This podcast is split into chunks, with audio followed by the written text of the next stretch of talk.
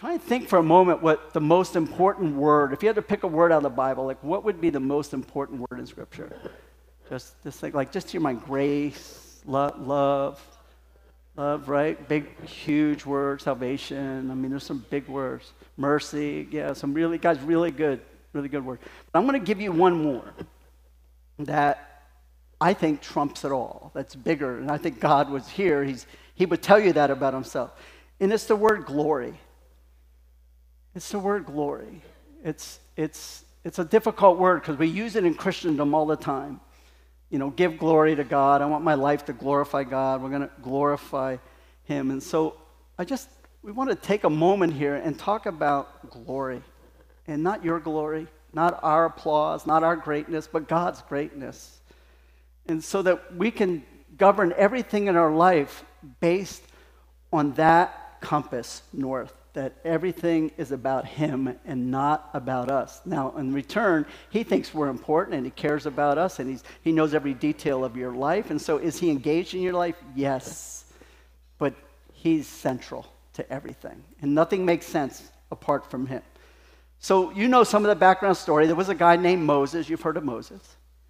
Um, he was called out. He had been shepherding for about 40 years, and God called him. And maybe you saw the movie Moses, and from this bush that looked like a consuming fire that did not burn, God called Moses out to go and free his people. God wanted his children all to himself, and they were in captivity, slaved, oppressed, and, and so God sent Moses to Egypt, and Moses said, I don't want to go, and God said, Go. And, many of you know that like resisting God is not a good idea. And, and in the end, there's a good chance he's going to win, right? He may let you have your way until you say, God, I made a mistake.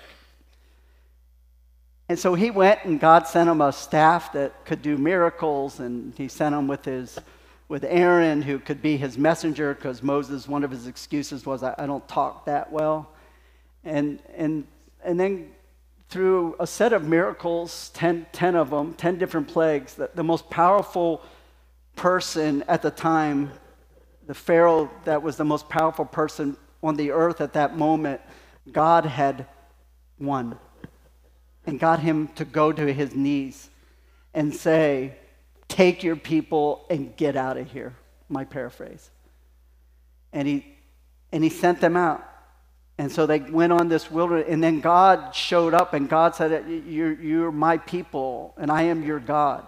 And he completely provided for them.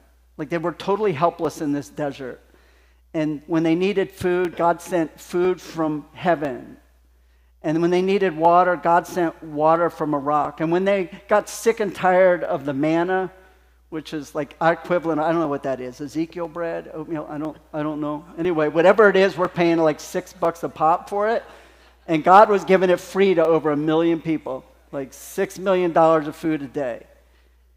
And so he's giving all of this and he's showing his provision. And in addition to that, God is showing his presence to them in the form of a pillar of a cloud or fire.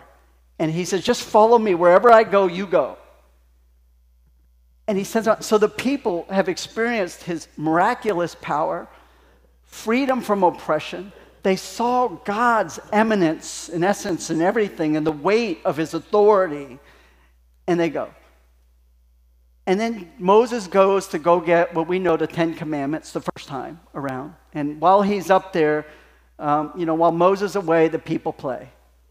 And they, if you remember the story, while he's away, um, they're deciding that this God that they've been witnessing and seeing his power and seeing his fire and seeing the pillar and, and seeing his miraculous provision for them, it wasn't enough. Maybe we just need to get all of our jewelry, melt it all down, and we'll just create an idol again and we'll worship that. We'll have God. We love God, um, but we also want to keep this over here. And um, do you think God was upset by that? Yeah. You think Moses was upset by that? Yeah, yeah. They were both furious. They had trampled on God's very being when they did that. If you have your Bibles, you turn to Exodus 33. That's what will be our text today in Exodus chapter 33. God comes to Moses and he orders them. At this point, this incident had happened where they turned at the leadership of Aaron, the, the priest, shame on him. And they had disobeyed God, found that he wasn't enough. And God came to Moses and he said this in Exodus 33, verse 3. He says, he says, Go up to the land flowing with milk and honey. In other words, God's saying to his people, You go to the promised land. Uh, I'm going to send a couple angels ahead of you and those angels are going to take down your enemy. And he listed all the ites that they were going to take down. He says, So I'm giving you the land of milk and honey because that's what I promised, and I'm God and I keep my promises. But he says these words in verse 3, Exodus 33. But, but I will not go with you. You can have this land because that was the promise, but I'm, my very presence is not coming with you. Because you are a stiff necked people. And if I go, I might destroy you on the way. How would you like to hear those words if you were one of those million? God is not coming with you. If I do go with you, I'm so upset with you because of your rebellion, I might destroy you. It says, But you go ahead. Go to the land, have it, but have it without me. It's a pretty big deal. Stiff necked, by the way, just to explain that. That's the illustration back then, they would have understood it in the form of an ox. So you had your ox and you're tilling the land. And once in a while, you try to get your ox to, to go over this way, to the right, or to the left. And, but your ox decides that it wants to go its own way. And so it locks in in its neck and it says, I will not be led, I will not be guided, I'm going this way, and I don't care how hard you pull. That's, that's stiff necked picture, Old Testament. They were stubborn, they were stiff, self willed, and they were arrogant, pride. And God says, You can go your way, but I'm going another way. This is how God God's people responded to the news. I want you to listen to this. They, they weren't ignorant of God's greatness, they weren't ignorant of it. In verse 4, Exodus 33 says, When the people heard these distressing words, they began to mourn, and no one put on any ornaments. In other words, we're not getting dressed, we're not going out, we're not going anywhere without you. And they were saddened by it. Like, God, we need you. So one part of the heart says, God, we need you, and the other part of the heart says, God, you're not enough. It's true with us, by the way. They wanted God's provision, they enjoyed that, but they also wanted to have things that they liked. I like his mercy and grace, but I, I don't agree with all of his dictates about fill in the blank, about sex or sexuality or about being intoxicated or being submission to authority or forgiveness or turning the other cheek. we, like, we like the whole package of God, except these things over here we want to have our way. But the people realized that the absence of God's presence would be devastating to them. Like Him not being there would devastate, be devastating. Because they had witnessed His magnificent presence, they had already seen God at work. And they realized at that moment God said, I'm not going, that we need you to go. Here's what happened in Exodus 33 7. There was a practice here we're going to learn what God saw every, what the people saw of God every day. It says this Now Moses used to take a tent and he pitched it outside the camp, some distance away, calling it the tent of meeting. Anyone inquiring of the Lord would go to the tent of meeting outside the camp. Would you like that? If you wanted to know what God thought, you just went down over here outside the camp and you went to the tent. God, I don't know what to do. Should I marry this person? Let me go to the tent. Should, should, I, should I do, what should I do here in my family? Just go to the tent. That's where God is. And God spoke to Moses in there and he and the reason God is outside the camp here is because the people's sin are an abomination to God, and, and light has no place in the darkness. And so, because of God's holiness and greatness, the people had to be over here, and God had to be over there, and only permitting Moses into his presence as representative of the people. As Moses went into the tent, verse 9, the, pillar of cloud would come down and stay at the entrance. And while the Lord spoke with Moses, whenever the people saw the pillar of cloud standing at the entrance of the tent, just picture this. You're here at Lighthouse and across the street at the corner. God has a tabernacle, a place where He goes. And you could see, just looking with your own eyes during the day, that God would come down in the form of a pillar of a cloud. And you knew it was His presence there. And so this is how they responded. Whenever the people saw the pillar of cloud standing at the entrance to the tent, they all stood and worshiped each at the entrance to their tent. They stood at their own tents and they gazed and they stood and they worshiped God. Why? Because they're seeing His glory, at least in small part. So here's what happened Moses met with God, and I just love these words. They're just inconceivable to me, except as a Christian, they should be natural and I should understand them, but they seem foreign sometimes. And Verse 11, and the Lord would speak to Moses face to face. God would speak. Now, he didn't look at him right in the face because he couldn't do that and live. It just means that God's presence made himself available to Moses in some way that would not kill Moses. And he says it this way as one speaks to a friend. He met with Moses face to face as one speaks to a friend. And Moses makes this appeal to God. And he says, God, you know, I, I, I have your favor, and we're, we're friends, and, and these are your people. Just remember, these are your people. In, in other words, he's saying, God, please don't send us without you.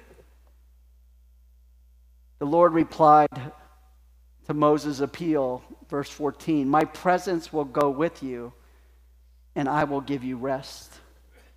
Notice what he says My presence, it's not my angels that you need to fight your battle. We'll send those too. It's not manna and it's not quail. It's not water that you need. It's not tools. It's not weapons. It's, this, these aren't the things you need. What you need really is my presence. For every Christian, the reality in your life is you need the presence of God. We do. He says, I'll give you rest. This means that when you go and I'll go with you, then, then I'm giving you rest because then you don't have to do all the work. You, you don't have to do all the fighting and toiling and providing because I want to do that for you, would say God. I, I want to, I'd love to do that for you. If I go with you, you don't have to worry about it. There's a difference between omnipresence, by the way, God is everywhere, and manifest presence. Just if you don't get this, it's okay. I just took me a while to understand this. The omnipresence of God is the fact that, that the scripture says that the glory of God fills the entire world. It fills the earth. The glory of God. That means he, he's going about the world. His spirit goes. His angels are there. He's convicting people of sin. He's written on them, according to Solomon. He's written eternity on their hearts. They, they're aware of things that you, people of the world, even if they're total atheists, are aware of things and they don't know why. They think the source is them and their goodness, but actually, God has gone through the whole world and it's all under Him. And He convicts people and He gives them a conscience until they are so depraved in their rejection and their stiff neckedness that, that God just abandons His presence from them, which is what you're seeing today. He takes it away. So, but the manifest presence of God is just, just like God showing up, and you just know it's Him. And it's, it's the things that happen here at Lighthouse in your life that say this would never have happened if God weren't present. Like if He didn't do it, this could never have happened. It says that's His manifest presence. Here's how Moses responded to God's. He said this. Then Moses said to him, God, if your presence does not go with us, do not send us up from here. How will anyone know that you are pleased with me and with your people unless you go with us? How, how will anyone know that we're different from everybody else unless you're here? Because apart from you, we're just a good show. we just we can we can make things look like God and do all kinds of traditions and ornaments and we can do the external circumstances. We can do all that. But without you, like there's nothing that separates us from the world. That's the point. He says, How will anyone know that you are pleased with me and with your people unless you go with us? What else will distinguish me and your people from all the people on the face of the earth? And so, what distinguishes God's people from everybody else is God's presence. So, God agreed to go. And I just want to tell you this for the, for the Christian, this is God going, and we talk about the fear of the Lord, and, and there's a lot of misunderstanding about that. I want to give you a true definition of the fear of the Lord. For the Christian, the fear of God is not the terror or the fear of his wrath. That, that is, that's not it. We, you, that's been overcome by what Jesus did on the cross and your faith in that. Holy fear is being terrified of being apart from God's presence. That's real fear. This is the fear Moses had in the people. Like, I am terrified to do anything apart from you. Uh, we need you. So Moses asked next this remarkable thing of God. It's just a remarkable request. I would never have thought to ask it myself. A lot of you have heard the term in the scriptures taste and see the goodness of the Lord. And so Moses asked for a taste of God. Not just a pillar, not just a fire, he wanted more because he knew he wasn't getting it all. And so here's what Moses asked. Verse 18, Exodus 33. Then Moses said, Now show me your glory. Show me your glory. I want to see your glory. What's glory? It's, it's the full essence of God. In Hebrew, it's the weight of God, it's the sum of everything that He is. It's not one thing, it's the I am. He's like everything, beginning, the end compassion. He's love. He's not a verb love. He, he is that. He's the essence of mercy. He's the essence also of justice. Like it's just his total presence and essence. The sum of his majesty, the sum of his sovereignty, his total control over the universe, his holiness, his power, his beauty, all of it on display is his glory. And Moses said, give, me, give me some of that. And God goes on to tell Moses, yeah, all right. And, and he, but he gives him some warnings. And, he, and I just want you to hear what God says about the essence of his presence. And the Lord said in verse 19, and the Lord said, I will cause my goodness. Notice what God says. He doesn't say glory, he's, he's giving an attribute. All goodness, real goodness, is in God. And I, am going to let my goodness pass in front of you. And I will proclaim my name, my greatness, the Lord in your presence. I will have mercy on whom I will have mercy. My mercy will go before you, my goodness, wanting the best for you, my mercy and restraining my wrath from you and I will have compassion on whom I will have compassion. My, I, no one tells me what to do. I'll have compassion on whom I want to have compassion. But he said, here's what he says to Moses about his glory You cannot see my face, for no one may see and live. Moses, if I let you see me face to face in my full glory, you're going to die. There's, there's no way because darkness and light, there's no way together. You all know this because God shows us this every single day. At nighttime, you look up and maybe you see the stars in the sky. You, if you've got a great telescope, you're, you're, seeing our galaxy and the Milky Way. You're seeing the amazing structure. If you've got a super-powered telescope, you're seeing other galaxies out there. You're seeing the existence of God's creation. And he's saying, Moses, every day when the sun comes up, my sun is the center of the universe. And when the sun comes up, everything else is gone away. Because in view of the light, darkness is gone. All the stars in the galaxies, as great as they are, because I put them in place, they're all gone because light overcomes the darkness And every day you see that, which is why God says in His Word that no one will have an excuse. The heavens declare the splendor of the Lord, His mighty works in His hands.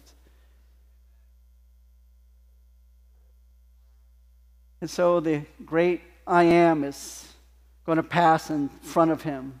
And God is pretty much saying to Moses, Moses, if you look directly into the sun, your eyes, in seconds, your eyes will burn out. With a single word, I spoke into existence 50 billion galaxies. With a single word, I, I spoke into billions of stars. I, I did it in a single word. And therefore, if I let you see this greatness and your sinfulness together, you're going down. So God had a solution. He said he's going to give Moses a taste, and he puts him in the cleft of a rock and hides him behind there. And he says, Moses, I'm not going to let my face pass before you. I'm going to give you my back. And here's what happened when Moses was up all alone in the presence of God. What he does what anyone in the presence of God has ever done, which you will do on the last day. He fell to his face right to the ground. He fell like a dead man. He just went down on his face. God then, and speed the story, just took him, he gave him, here, take out, here's two tablets, write these down. He, gave him a new set of tablets for the Ten Commandments. And Moses came down. Do you all remember what happened when he came down from being just a taste of the presence of God? You couldn't look at him in the face. God's glorious eminence got on Moses. And he only saw the back. It was never the fullness of God, it was just like a portion of God's presence radiated and reflected off of Moses. Just note there that Moses was up for 40 days, very similar to Moses. Jesus being out in the wilderness. When Moses went up, he came down with God's commandments. When Jesus came from his 40 days in his wilderness. He came down and fulfilled the law. He didn't bring the law. And then he said, I will leave and write the law in your heart. Moses had the, his radiance was so great, he didn't realize it at first. And obviously, people told him, like, Moses, you're, you're shining. Don't look at us. And he had to wear a veil when he was with the people. And then he went to the presence of God. He was, took the veil off. You know what God's greatest provision for Moses was? It wasn't the manna, it wasn't the quail, it wasn't his divine provision, it wasn't the staff and the miracles that all happened. The greatest provision was that Moses got God for himself. That's it. He gave him himself. Recently, um, a lot of you have heard about a, a I don't know what you call it, a revival, whatever, at Asbury College. And there were people that are experiencing the presence of God, the manifest presence of God, not as omnipotence, not as omnipresence, but as presence. And so people flocked there, so much so that the college said we can't contain the traffic or the number of people, and they had to move it off site to, to some other place. People need, brethren, we need the presence of God. We cannot do this alone. We dare not venture out on this alone. Was that Promise Keepers, gosh, this may have been over 20, probably 25 years ago. The Promise Keepers event. It's two and a half days of singing and, and, and men just in full voice and, and outstanding preaching and convicting Word of God. And I just remember experiencing the presence of God in such a real way. One of the first times I really, like, it was so much that, like, I just wanted to confess all my sin, and brothers around me are doing the same. Like, they're just, they're just like saying, "Man, I, I can't, I didn't know this was in me, but it's in me, and I want to just confess it to you." And it was just like, it's just the presence changed everything. And I'll tell you this: that this church and any other of God's places of worship Nothing of any value is going to get done without the presence of God. It just isn't. You can manufacture it, you have the best worship in the world. You're gonna, you're gonna have the, the greatest program in the world. All that's fine. You're gonna have the greatest greeting team experience. You can do all that, the best building. But without the presence of God, any, nothing of value is going to last. Your life, the same way. Your life is nothing of value you're going to have that's like going to stick and make such a difference without God's presence. You are separated unto Him to being renewed in His presence, experience the radiance of His glory. While Moses got some of God's glory on him, here's the truth. Take this with you. While Moses got some of the glory on him, we have God's glory in us. That is an amazing truth. Like, I just want you to take that in for a moment. Like, just take that in. It's like, wait a minute. God's glory, His Spirit, this, the same Spirit that David said, Look, do not take your Spirit from me. Do, I, do, do not even dare take your Spirit off of me, God. I couldn't bear it. God, Moses, and the people, do not take your presence from me. In the same way, that same Spirit that raised Christ from the dead lives in you. Like we have the presence of God in us. Like we, we go boldly to the throne of grace. Like he says this, Paul says this, like we don't put veils over our face anymore. We don't need to. We have been made clean and right so that we can stand before the altar of God. So do it. That's what he's saying. I'm going to just give you a picture of what God's glory looks like in Isaiah, he's a prophet, a messenger of God. God spoke to him in mighty ways. And in verse 5, God told Isaiah, go, go on out, and, and, he, and he proclaimed to the people, Woe to you who call evil good and good evil. Woe to you! In chapter 6 in Isaiah, just a few verses down, Isaiah comes before the very presence of God. And in the presence of God, you know what he said? Woe is me. Woe is me. Unclean lips falls to his face before an almighty God. I am undone. And Daniel, another prophet, Daniel describes being in the presence of God. Just get a picture of, of God's essence, the weight of who he is. He describes him as his body was like topaz, his, his face like lightning, his eyes like flaming torches, his arms and legs like the gleam of burnished bronze, and his voice like the sound of a multitude. He said, I, Daniel, was the only one who saw the vision. Those who were with me did not see it, but such terror overwhelmed them that they fled and they hid themselves, just being near the presence of God.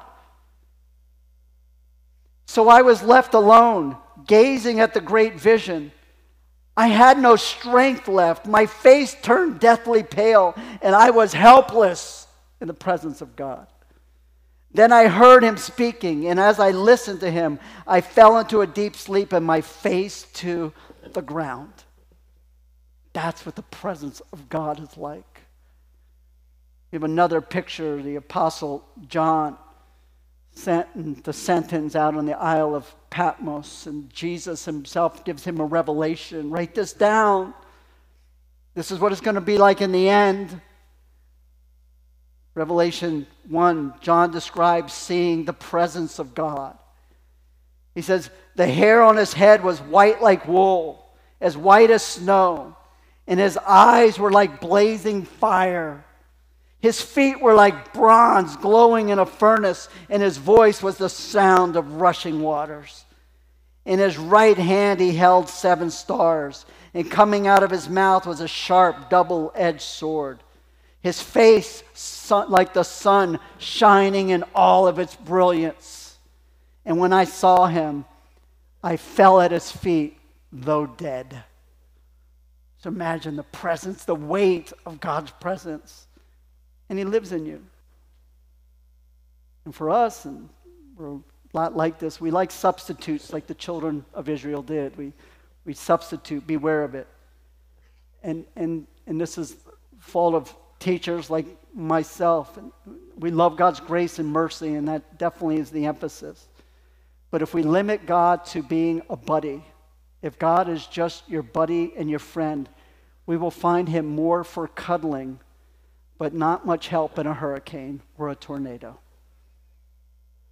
If he's just your cuddle buddy, and he should be, we've said that, hang out with Jesus. Like hang out with him, talk with him. He enjoys that. He loves it great. He's your Abba Father, no question. He's daddy. But in there, that his essence, his glory, is far more than your buddy. Do not exchange the glory of God for a cheap substitute. Paul gave this warning to the church in Rome, and he wrote it like this in Romans 1:22 and 3. He said, although they claimed to be wise, the people, what? They became fools. They became foolish. How?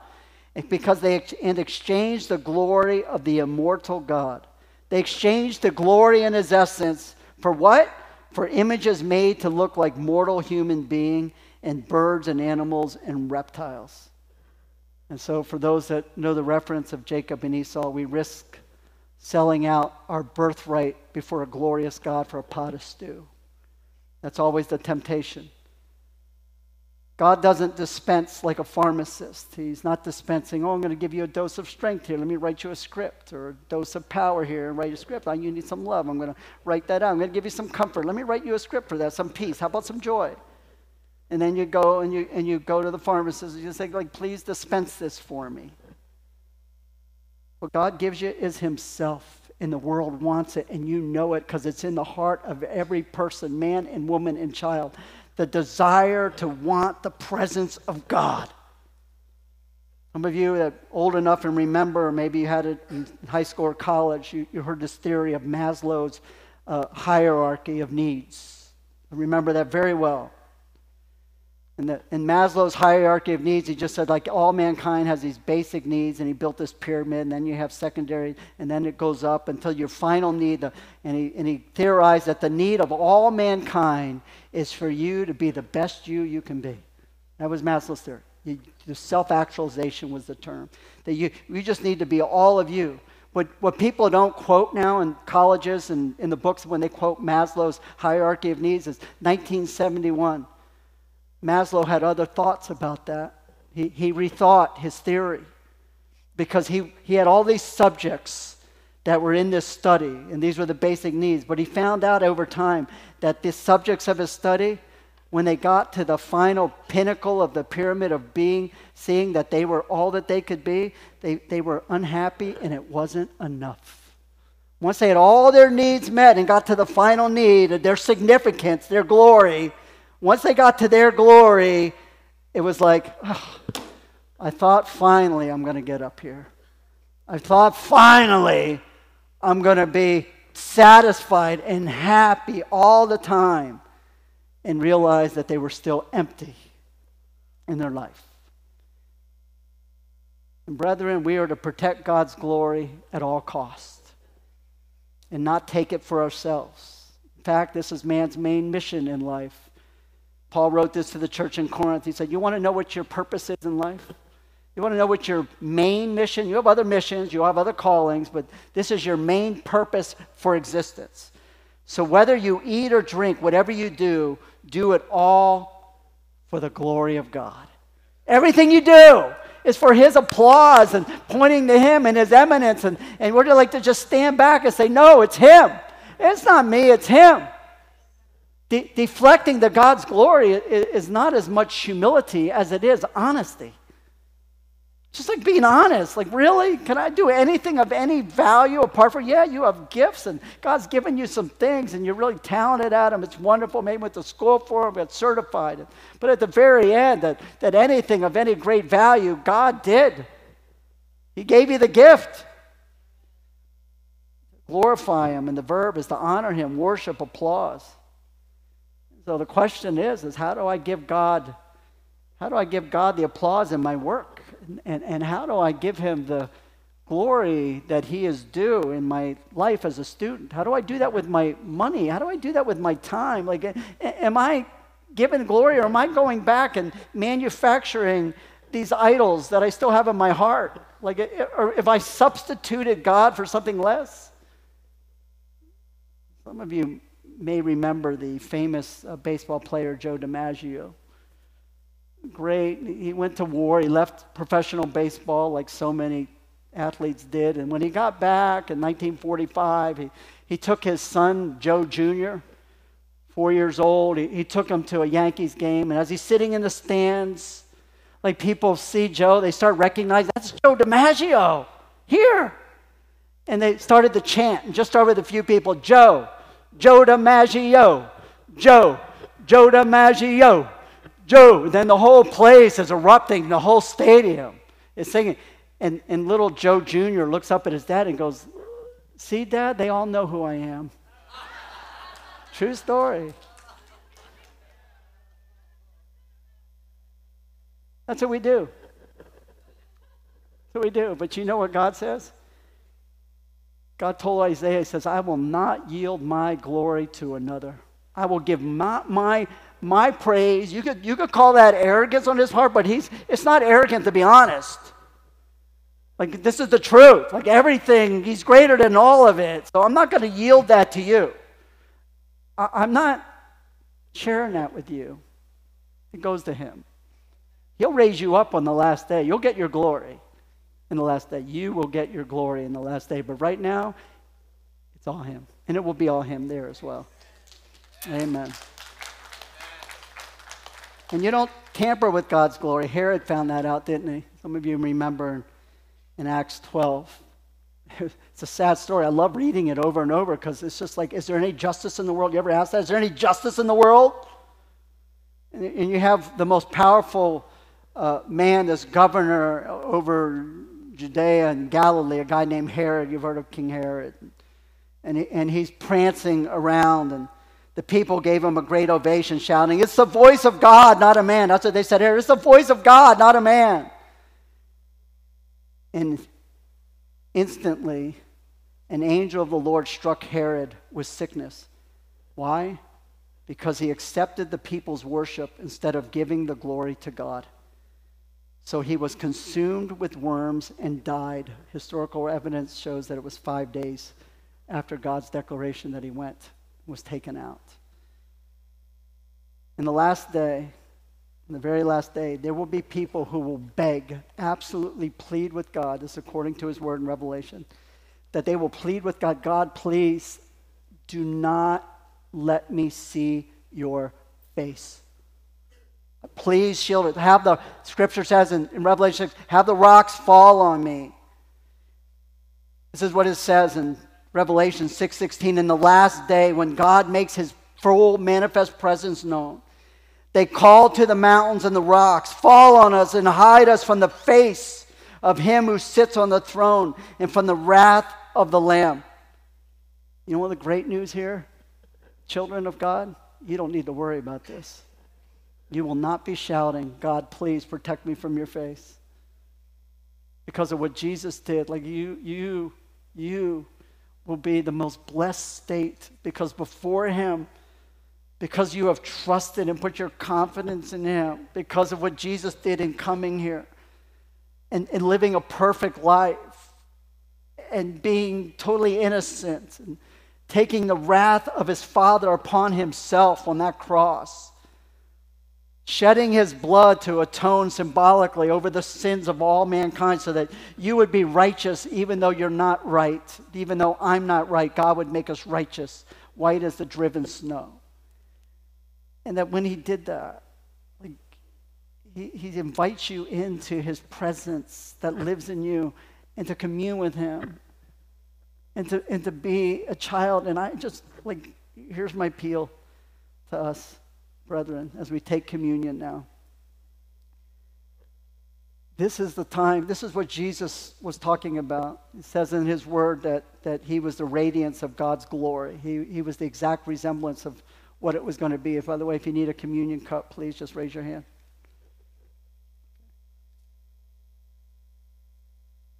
And so God made his presence available to you and me, to all of mankind that wants it. He made his presence, this powerful, immanent, sovereign, loving, merciful, just presence is available to you and I, but it was at a great cost. He came as a substitute for you. He took your penalty, the sin, the wrath of God on him. And he said, whoever would believe in him and trust him with their life, that put their faith in him by grace, that they would be rescued from the penalty of living life as an ox their own way and stiff necked. And he invites everyone into his presence. And so Jesus said this in that Last Supper. He's like, I want you to remember this moment because this is the moment of this trusting that opens up the presence of God to you, like His power. So as you take this, I just want you to think of this for a moment. Like the things in your life that are just so overwhelming to you, like so overwhelming, impossible. Things that you've tried over and over again to do on your own, and you've just failed and failed and failed. God will say, but if you if you tap into his presence, like that doesn't have to be true. Like that he can overcome things instantly. He could do it. Like he could he could set us free in ways that we never imagined. A moment in his presence will do that to you. And so Jesus took the bread and he broke it. And, and he said, This is my body broken for you. Take and eat this in remembrance of me.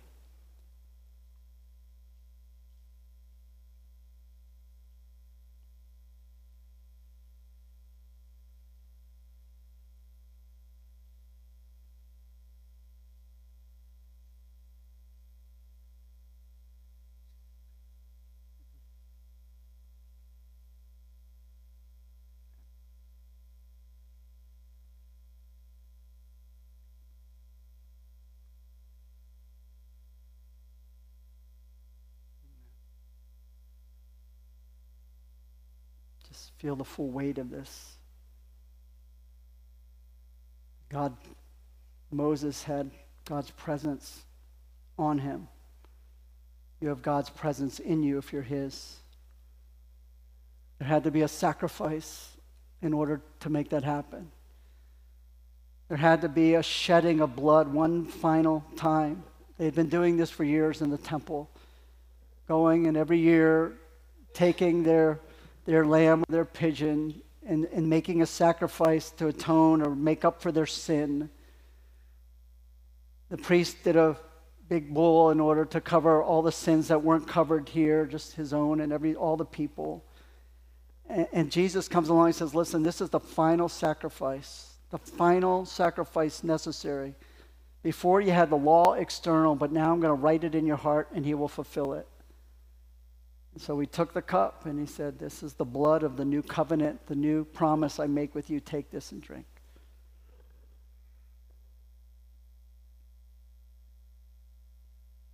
Amen.